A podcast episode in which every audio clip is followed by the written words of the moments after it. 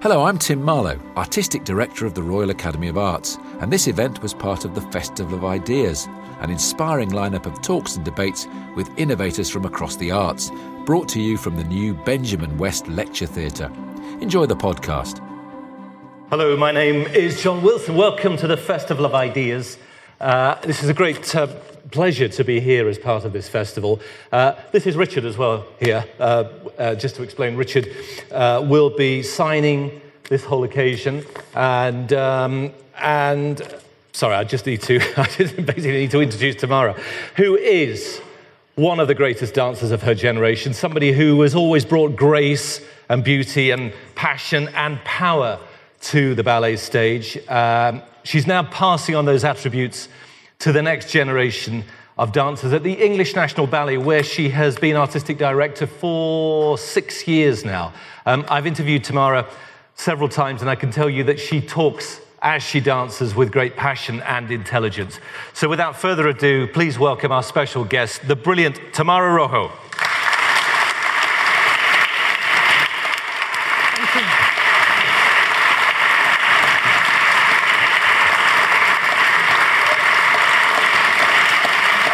just, I think maybe just we start with a word about that passion. I talked about the passion with which you dance, and you've never hidden from that. You've always embraced it. I think in the past you've said you channel your passion, your energy, and sometimes your anger and that desire for revenge. I mean, that's really interesting given that ballet is so much about poise and control as well, isn't it? Um, I've, I've never considered ballet to be about poise and control. um, you obviously need to be skillful, so you need to have control of your body as a tool um, and control of your technique as your language. Um, but for me, it was always about emotion. It was always about communicating emotion to the audience and telling a story. Uh, well, let's before we talk, let's see you in action. We have a, a, a clip of Tamara dancing uh, with the English National Ballet. And this is Giselle, which was uh, choreographed by Akram Khan, a brand new ballet. In fact, we'll talk about this during our discussion. But let's just have a look at uh, Tamara in action.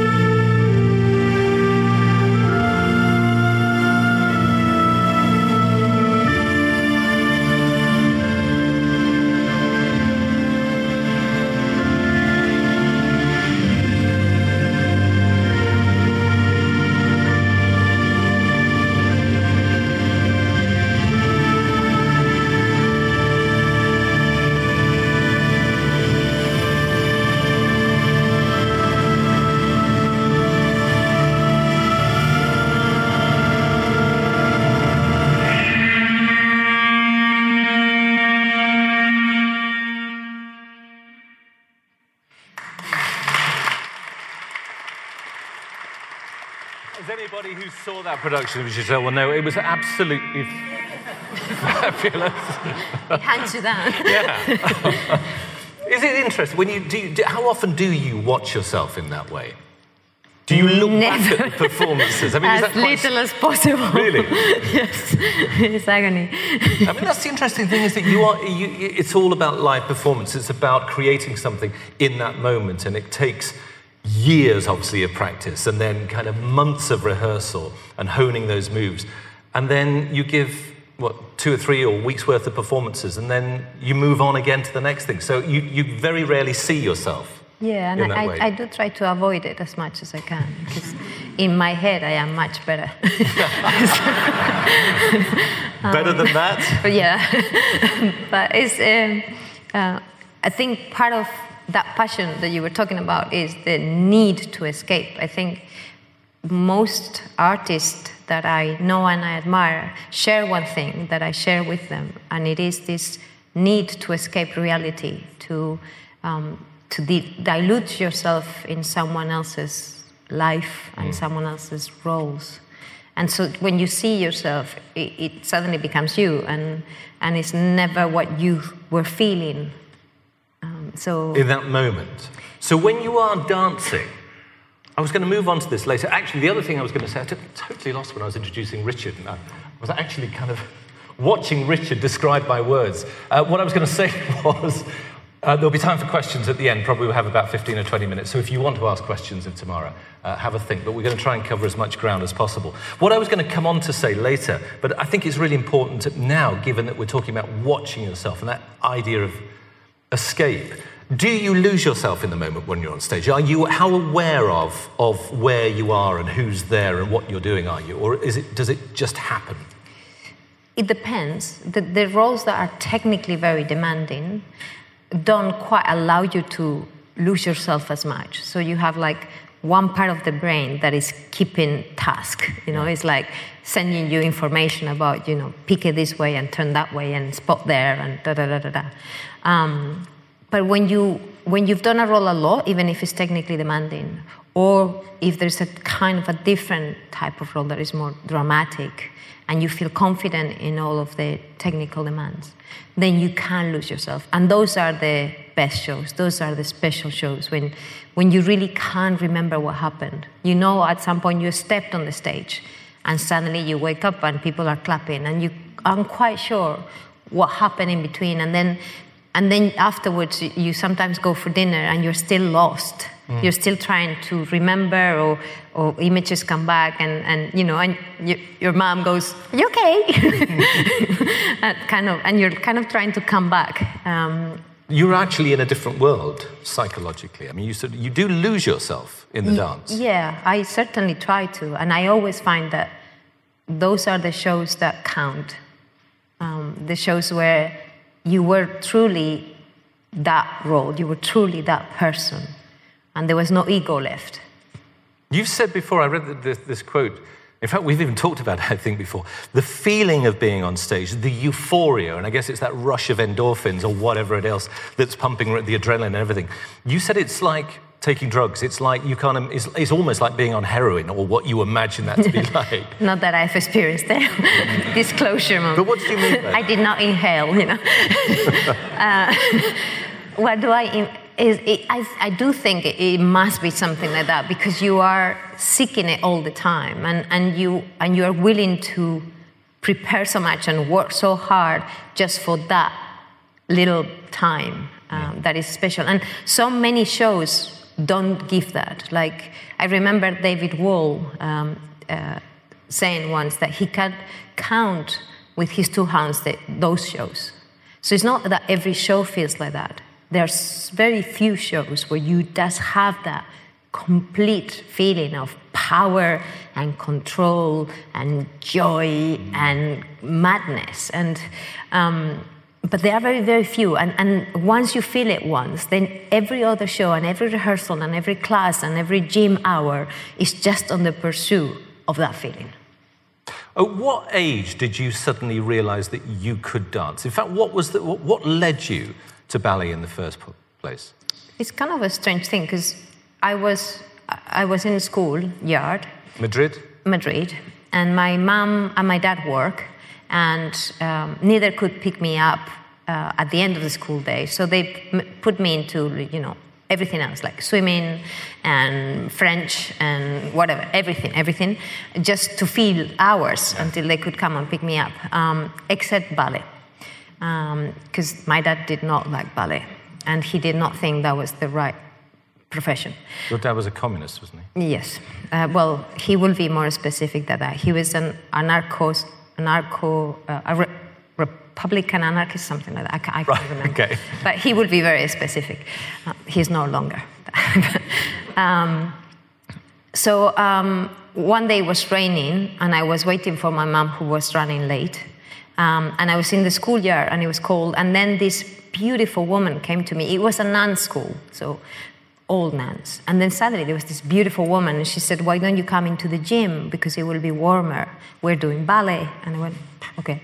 So I came in and then suddenly I just saw this world that I was never seen before with piano music and everything was so amazing. So when my mom came, I said to her, I, I want to do ballet, you know, I, you need me to put me in ballet. So we went home and she, she told my dad and he was like, no. So I cried every day for six months, every day, until they put me in ballet. But I had never seen ballet. So I thought that being a, and I started to say I'm going to be a ballerina. Um, but I thought being a ballerina was doing ballet class until you were old enough to be the ballet teacher that was it. So it was this woman that you yeah, that's all I wanted to. To. Exactly, yeah. exactly. Which was really sweet because then I lost contact with her, and then I found her again, Lola Grande. She was just the most beautiful woman, and she Lola smelled, Grande. She smelled amazing. I remember that about her, Lola Grande. Um, really sweet lady. Um, but she was the first one to tell me eventually I had to move on to a more professional vocational school. But so I did like a year of ballet, and then my mom said, "Well, I'm going to bring you to see ballet to watch Swan Lake," and I saw it and I hated it. I was like, "But I don't want to make a show of it. This is all about being lost in this world of intimate inner search." It was something. I mean, I, I guess I, I'm, I was quite shy, and I didn't know enjoy school and, and so i love that quietness and just the piano music and the ability to just find yourself or mm. lose yourself in mm. it. Um, so i thought no ballet is not for me like, because you would be on show? Yes. You just didn't want i be... thought that was like yeah well, i mean that, that was amoral like showing that publicly was wrong in my opinion. Uh, um, but i just love class so much. Um, but were you good right from the outset? Was did Lola Grande did she see something in you? Is that why she said you have to move to another class? I don't know what she saw because I was not good. Like, really? I had very good insteps, yeah. like natural insteps, and that's quite rare. And I think that's all I had because I was really stiff. I was coordinated and musical. So I was coordinated musical and I had good insteps. So that's okay but I was not flexible. I, I didn't have a nice like jump. I didn't. There was lots of things that were not there. Um, but I don't know. I guess what she saw was that I truly loved it. That I really was in it.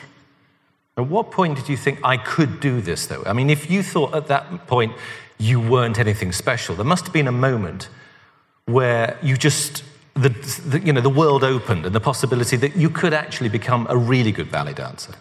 It was, um, I think I was 14, and um, there was a national competition in Valencia.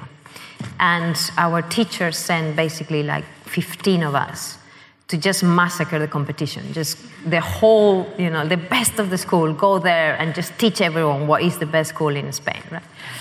And we did land there. Um, and I was not one of his favorites. So I thought, I'm just part of the crowd, I'm just making numbers. Um, and then we arrived, and I passed the first eliminatory, and then I passed the second, and then I was in the final. It was just six of us, and then I won. And I was in shock. I was like, this cannot be happening. Um, and funnily enough, in the jury, there was someone from the Royal Academy, the British Royal Academy of Dance. Um, and they, they said that I should move to England and they will give me a scholarship for the Royal Ballet. Or, and it was too early for me. Um, but that was the first time when I went, okay, I, I do have a future. I, I, I can do this. And you must have always been very driven because de- ballet demands commitment. Yeah. Even, I guess, at a young age, it hurts. I mean, you have to really push yourself through the pain barrier. And it takes so much effort and so much practice. Um, and then you came to Britain, didn't you? I mean, you start off with the Scottish National yeah. Ballet originally. Yeah. Um, and then the Royal Ballet, you were there for, for, a very long time, and you've worked your way through the ranks. I must just tell a story, actually. I remember when you took on the job as, in fact, when it, the day Tamara was announced as artistic director of the English National Ballet, and this was April 2012. And I remember, and I present Front Row on Radio 4, we had a morning meeting, and I said, Tamara Rojo has just been announced as the director. Let's see if she can come on. And I was, you know, everybody said, they never come on and talk. She'll be in the job, she's not, you know, she's not in the job for another six months and there'll probably be another year. They always like to play it safe.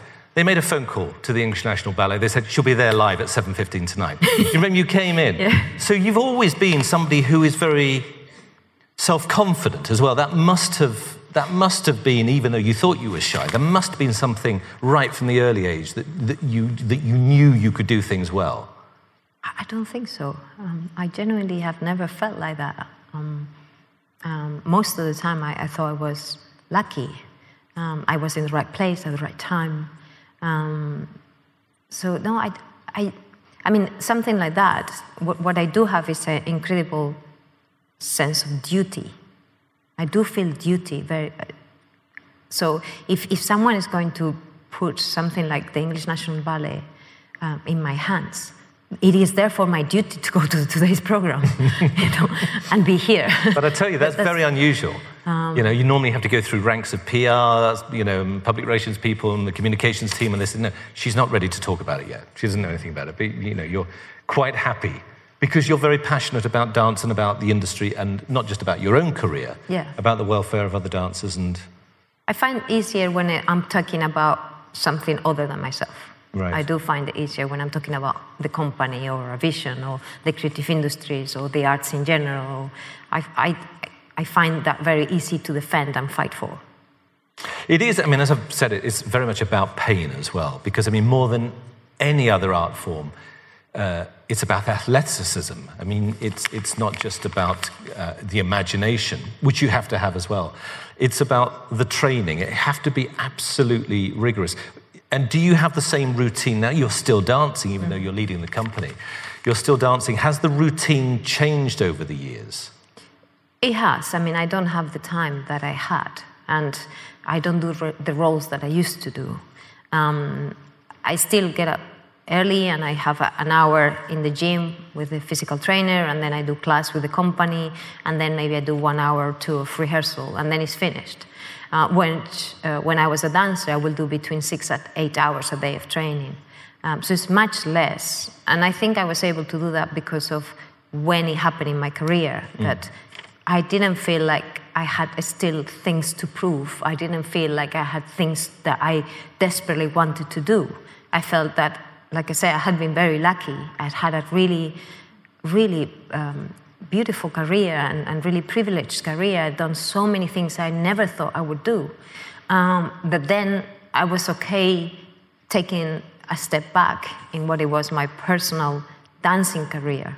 And also, I felt as well that I could, those things that I had done enough, I could just enjoy them now. I didn't have to prove anything. I, you know, the people that came to see me knew what they were coming to see by now. Um, so so in a way, I was, I was able to, to, to do it in this, in this way that is, is less demanding. And the pain, I mean, it must be awful. You have danced through the pain. There's a very famous story of when you went on, I think it was at the Royal Ballet Dancing Giselle, a previous Giselle. Um, and you already had a, a, a ruptured tendon or you mm. tore a ligament and you danced on through that. Well, the Royal Ballet called, you know, like I'm not going to say, oh, I just happened to have ruptured my ligament, I can't do it. like, yeah, of course, I'll be there. you know, that's what you do. Um, but I don't, I don't like talking about pain in relation to ballet because it is not a requisite. Mm. It, you know, if you are in pain, you need to stop and you need to take care of yourself. Um, so, and there is the normal pain that anyone that's going to run a marathon is going to go through as well. So it's the normal physical pain of training. Um, but anything further than that is just not the right way forward. Um, and I do find it quite boring where dancers go on and on about you know how hard this is, how painful it is, and like, well, it's a choice. It is a choice. It's your choice. Yeah. Um, and do you still love it? I mean, is, is it that part of the joy when that first time when you're in that room in Madrid as a kid and, and it's about losing yourself, going into a different world? Do you still get that, that sense of joy? it's much harder. Like now, when I'm in class, my brain is half my brain is doing tasks like, did I send that email? Did I call so and so? You know. So it's much harder now to lose myself in it. It's still sometimes, like when I dance Akram Giselle or Dust, or that I am able, once I'm on the stage, to really lose myself. But even in a rehearsal, I'm rehearsing, I'm also checking the lights, I'm checking that the choreographer is happy, I'm checking that the crew are having, you know, their breaks there. So it's much harder now to be able to lose myself in the experience of dancing. And, and, what about the come down after? I mean, you said earlier you can be in a restaurant and you're still kind of half your mind is still there on the stage.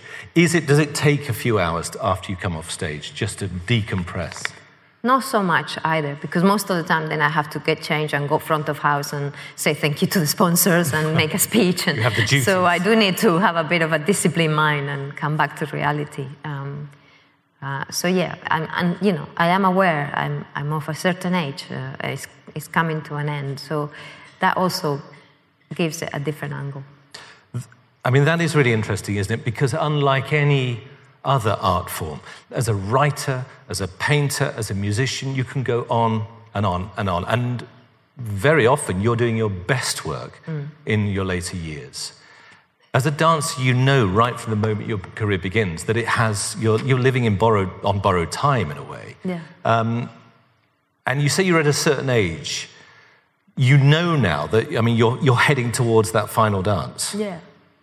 Is it something you just don't like to think about, or have you, you, are, you, are you already sort of planning where that, when that might be? I think it's something that every dancer thinks about every day, literally every day. Um, every day you're thinking, I, I, need to do this because I might not do it next. Or I, need, um, it, I think it is a tragedy. There's no other way of putting it. It is a tragedy because, as you say, as you become intellectually and emotionally more mature and at your best, mm. your body can't deliver that anymore. Um, so you have you still have choices. I mean, some dancers go on for longer. They are physically more gifted. Uh, they are luckier with injuries. Um, they choose other choreographies, other things to do uh, that might not be so physically demanding. Um, so there are ways of going on. It's just not for me. Like I, the standard that I I I want to give um, on the stage of myself won't allow that from me. Um, I, won't go on longer than you, th- you. You don't want the quality to diminish. I mean, you want to go out at the top. Is that what you're saying? Yes, I, I, I, this, I feel that I, I owe it to the audience mm. um, to give them my best. And when I'm realizing I cannot give you my best, or there are other dancers that can do it better, then there's no, no point. And you must, you say all dancers know that right from the start. All dancers live with that. Uh, I mean, the last few years I've done interviews with other dancers about that moment. Actually, at the moment of retirement, recently I talked to Akram. Yeah. Akram Khan was about to do his, preparing for his last dance in a way. And he, you know, he said it's such a huge emotional decision. Same with Sylvie Guillem, who I talked to, and Carlos Acosta, who, of course, you've spent so much of the time on stage with. Yeah. And Carlos preparing, and now, of course, he's going on to other things with that company. So you have to have something else. You have to take all that experience and that passion and that love that you have for dance and then pass it on. Yeah. Or else it would be, as you say there, just a, almost a tragic loss. And it is. I mean, that's the thing. Like, however ready you are, and I'm again very lucky because it is my choice. I am able to make it my choice. Most dancers don't have that. Yeah. Most dancers either have an injury that is the end, or someone else makes the choice for them. So again, I am incredibly privileged. Um, but still, it, it nevertheless, I have no memory of myself where I am not a dancer. So that makes me sometimes wonder who am I when I am not a dancer? What am I if I am not a dancer? Who is Tamara if that part of my being and my life is no longer there? And again, part of a way, again, another very lucky thing is that I have a passion for directing. I have a passion for putting choreographers and designers together to of curating programs. I have a passion of developing artists, of being in the studio and rehearsing them. Um, so hopefully that passion balances the other passion. But nevertheless, um, it is a midlife crisis. That's what it is. It feels like that. It is. Really? it, it- it is. It's right in your midlife Yeah. when suddenly what you are, you no longer are. You look at yourself in the mirror and there's another person there. And you're like, okay, and who is this person? what does it mean to be me? Um, what do I stand for? And obviously, there are things in your life that gives you that. You know, there's, there's your moral code and your family and your friends and lots of things that will answer some of those questions. But a big chunk of what you are and what you stand for has been ballet. And you're going to lose that, that Yeah. element of your life. So, have you planned it? Do you know when you'll finish? Or are you now listening kind of to your body? I am listening um, to my body. It's coming fast um, because, in a way, it's, it's a spiral. Um, as you stop doing certain things that are very demanding, your body um, kind of disintegrates faster. So it loses fitness, it loses uh, technical ability, And the ability precision. to recover from injury. Exactly. So, so once you start reducing the workload, you, you, do, you do go down faster. Well, Um, you, did, you started reducing the workload on stage as soon as you took on the job as, as artistic director. I mean, when that was one of the things that we talked about. I remember that night I said, you will have to spend more time in meetings, in administration, in public relations, all of those things, which means less time in the rehearsal studio. Yeah. And you were aware of that from that moment. So that, you, that was always the trade off. You knew that was going to be the case. Yeah, and yeah.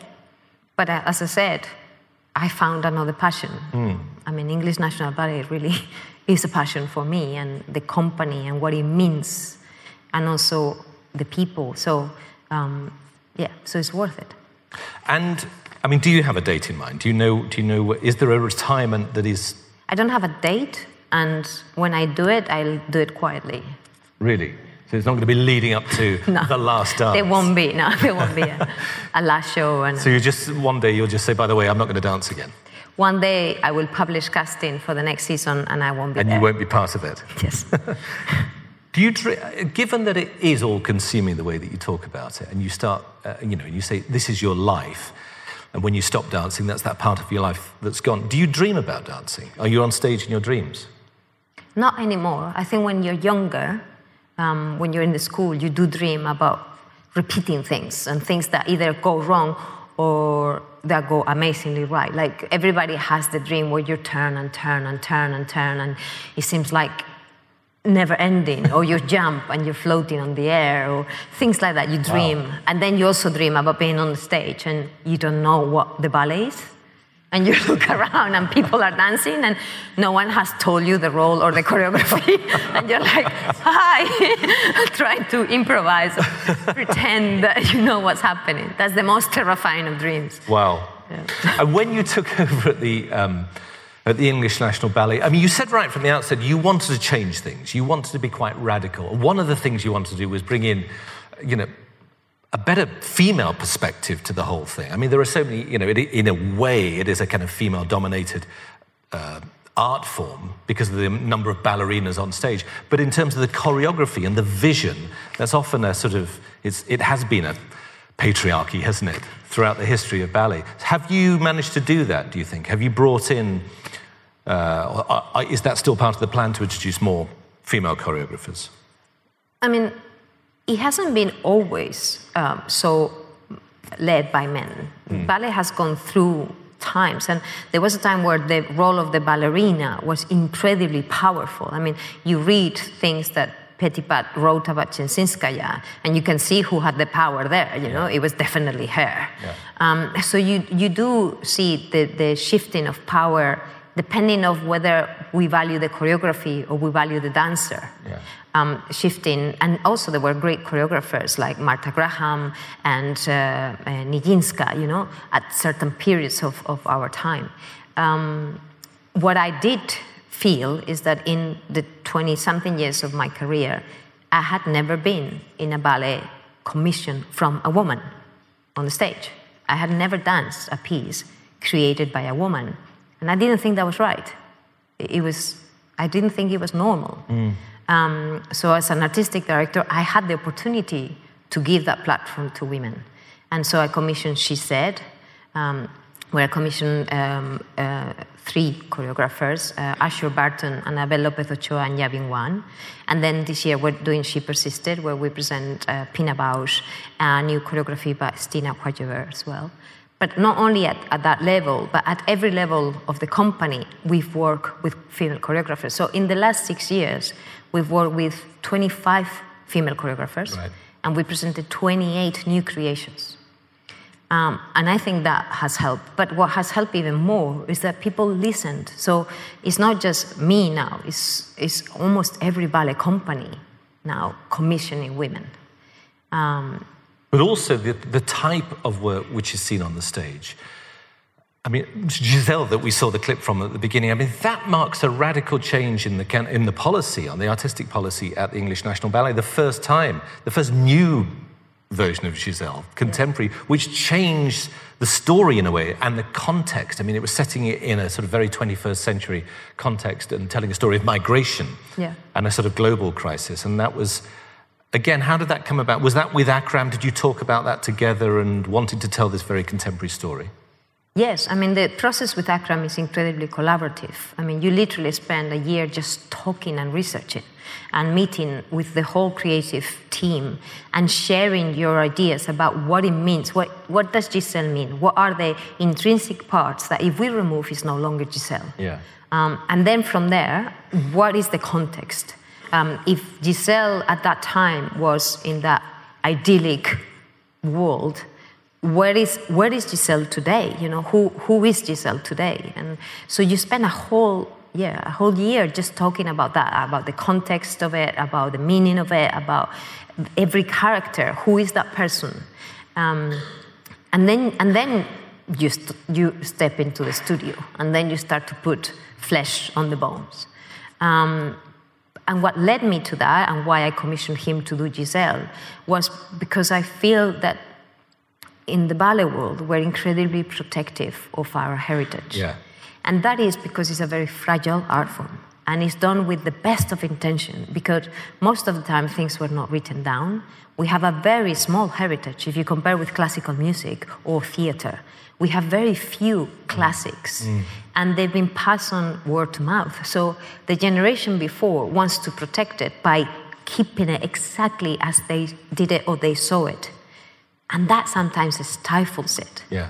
Um, and so, what I wanted to say is if they are truly classics, they should be able to sustain that kind of analysis. They should be able to survive a proper. Um, a, a, a proper investigation to see what is it that makes them a classic. And that doesn't mean that we lose the other idyllic version. We did both of them in the same season. Um, but I wanted to show that we shouldn't be scared of doing that work. And do you think you have to do that work and change and tell stories about today because ballet has a duty to do that, or else you know ballet will become irrelevant? I think it is very important if we want to bring more audiences and new hmm. generations to care as much as those people that already care, that we do that. But it's also about the dancers as well. I mean, I was I had a moment when you were rehearsing Giselle, and I came down to the to the studio and watching Akram choreographing, and you there at the center of the action. But what I felt was the dancers as well. The whole company seemed incredibly energized, and just listening to some of the talk, some of the chat in the in the you know outside the dressing rooms and in the corridors. People felt it seemed like the dancers. Now I don't see a lot of ballet rehearsals, so maybe you know that's the sort of thing, the buzz that you get normally. But it seemed to me like they knew this was something new and exciting that they were taking part in. Yes, and again, because also the process is very inclusive of the dancers themselves, of their opinion and their voices. And that's not usually the process. When you do a classical ballet, you're usually told how you should do it. You're usually told exactly where your head should be, where your arms should be, what you should be thinking, even sometimes. And, um, and don't get me wrong, like, dancers want to do classical ballet. Yeah. They want to prove themselves in those classical roles. There is definitely a, a, a reason and a decision um, and, and, a justification to continue to do those roles, both from the artistic point of a dancer, but also from the audience. Um, but it is also incredibly energizing and refreshing when you are asked your opinion, when you are given this role and you say, So, how do you think they should touch. So there was the, those individual dancers were encouraged to bring their own interpretation of the roles that were. And to also create material. Like there were some times where Akram would say, okay, go downstairs and do some of the duet. And between us, we were like, so she comes this way, and then we do this, or what about this? And then we'll present it to him, and he'll completely, you know, completely destroy it and change it into something completely different. But it didn't matter because even if he just kept something, you felt that was that was me, you mm. know, that that was how I saw it. I guess we also, it, it's easy to forget that all of the members of the Corps de Ballet, they are all individual artists and they are all capable exactly. of that expression. And, and it must be great young. for them because they're not asked to do that very often. Also, I mean, in that in Giselle in particular with, with, with Akram, it was bringing the Kathak tradition in there as well and fusing that with the classical.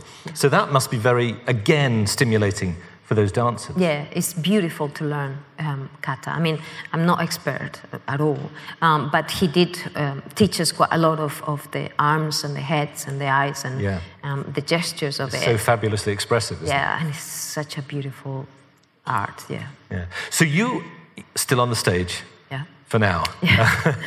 and running the company in the uh, what? It, so it's six years of, of running the English National Ballet. What have been the biggest challenges? Well, the first challenge, change, uh, was hard because change is scary. Mm. And, and people are afraid of change. Um, and you've had resistance from within that you shouldn't be putting on? Not so much from within. To be honest, the dancers were really looking for it, uh, looking for change. And I had a really um, supportive board. It was more from the outside. The, our audiences that love the company mm. were obviously protective of it. Um, so there was some reaction to some of the things I was announcing that I was doing. Um, also, some reaction from colleagues of the industry, comments that were, you know, when you're just beginning, can really hurt. Um, but I, I, always took it as because they care, because they really care. Um, so that was one of the biggest challenges. And the other challenge, which is a normal challenge for any, any ballet organization or any artistic organization, is the funding. It's the constant challenge. It's how to do more with less all the time. Mm. Um, because just before you arrived, I think the English National Ballet had had quite a considerable cut. Uh, and you are you're, reliant on the sponsors. Yeah.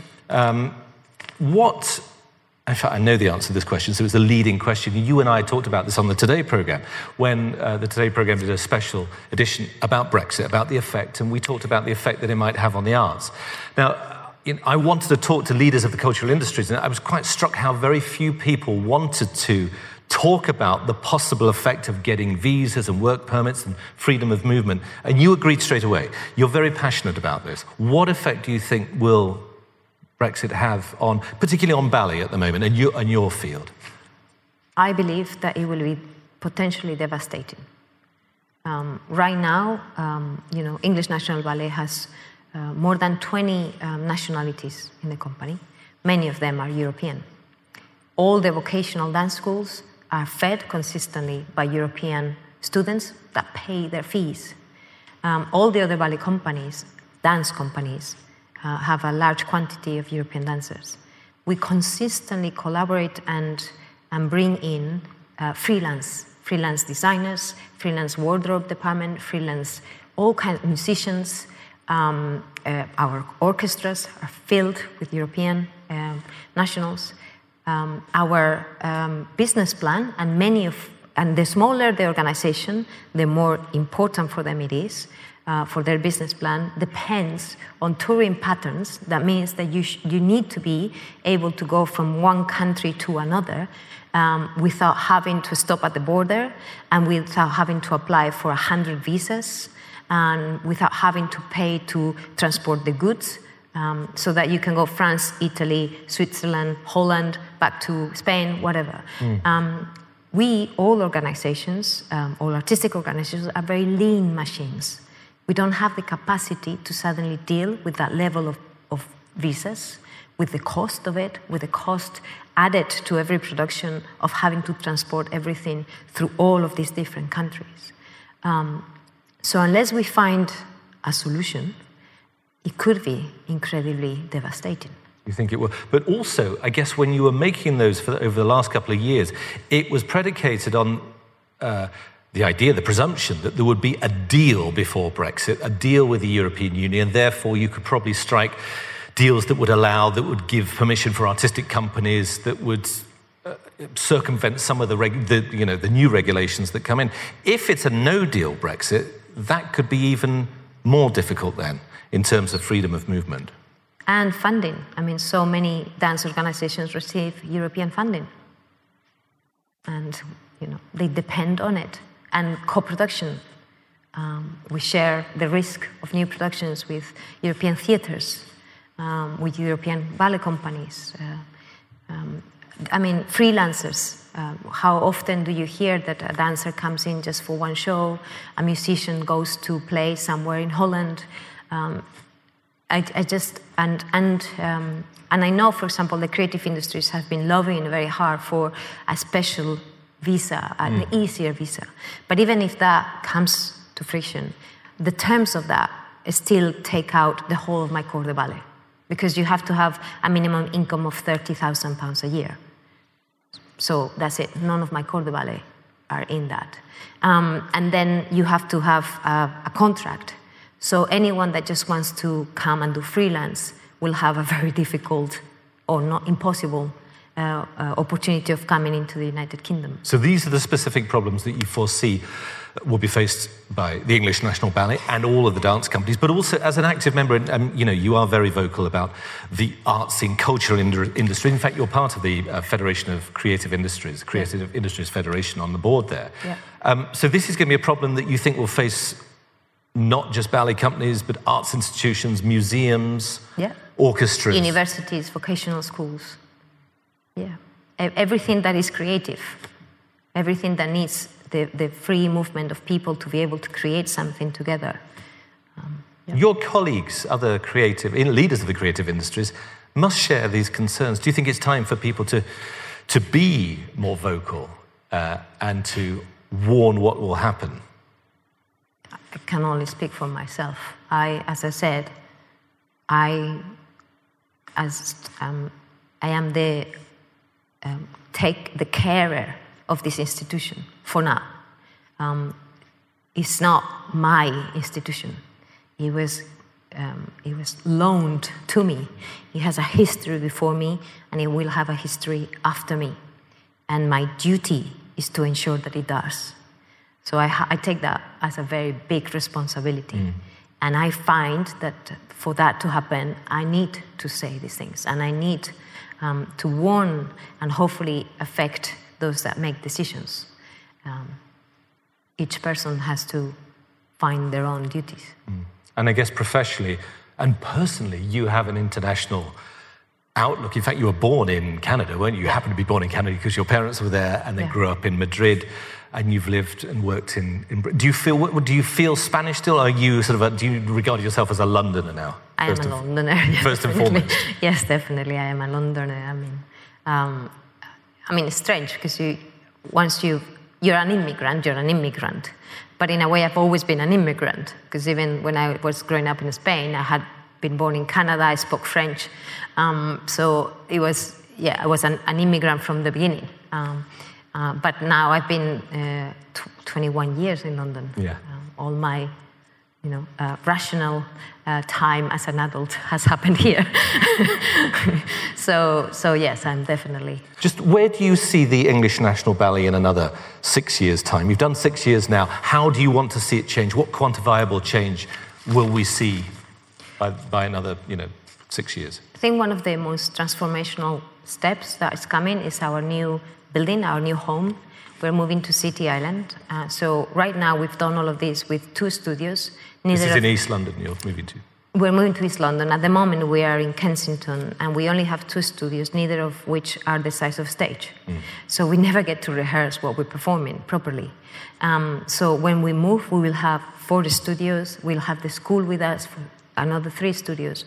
But even more excited, we, we're going to have a production stage where we'll have um, a stage and a rig and everything that you need to work on all of the aspects of a production, not just the choreography, but the lighting, the designs, um, the music, the orchestra, everything. And that is going to transform not just how we do things, but how the industry, how the ballet world does things, because most of the time you make a new ballet and you only have one day and a half on the stage before you have to open. And I want to give ballet the level of quality that the West End has. Um, so we'll be able to not only do it for ourselves, but share it with other organizations, and also share it with um, with the West End, share it with people that want to do a musical, uh, with orchestras, with operas, so that our home will be the center of create of creation for all these performing arts. And the artists of English National Ballet will get to talk in the canteen with all these different people, all these different designers, choreographers of musicals, uh, music uh, directors, composers, just everybody. And that's, that, I think, will, will transform the company again. Fantastic. I'm really sorry to say, I think we've run out of time. We, we could talk for ages. I know there's going to be so many more questions. I'm sorry, we, we are going to have to wrap it up. But Tamara speaks with such insight and intelligence and, and passion, man. I think she really expresses her best on the stage. That's happening next Thursday, the next time you're on stage, lest we forget, yes. at the English National, well, it's at Sadler's Wells, isn't it? Yes. The English National Ballet. So if you've got tickets for that, lucky you. Uh, and in the meantime, any chance you get to see Tamara dance, uh, over the next however many years it will be, then do seize that opportunity. Ladies and gentlemen, thank you very much indeed for coming. And thanks to Tamara Rojo. Thank you. Thank you. Do we go?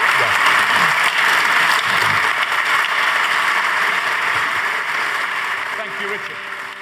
Thanks for listening. If you enjoyed this podcast, have a look at what else is coming up in our brand new lecture theatre at roy.ac forward slash what's on.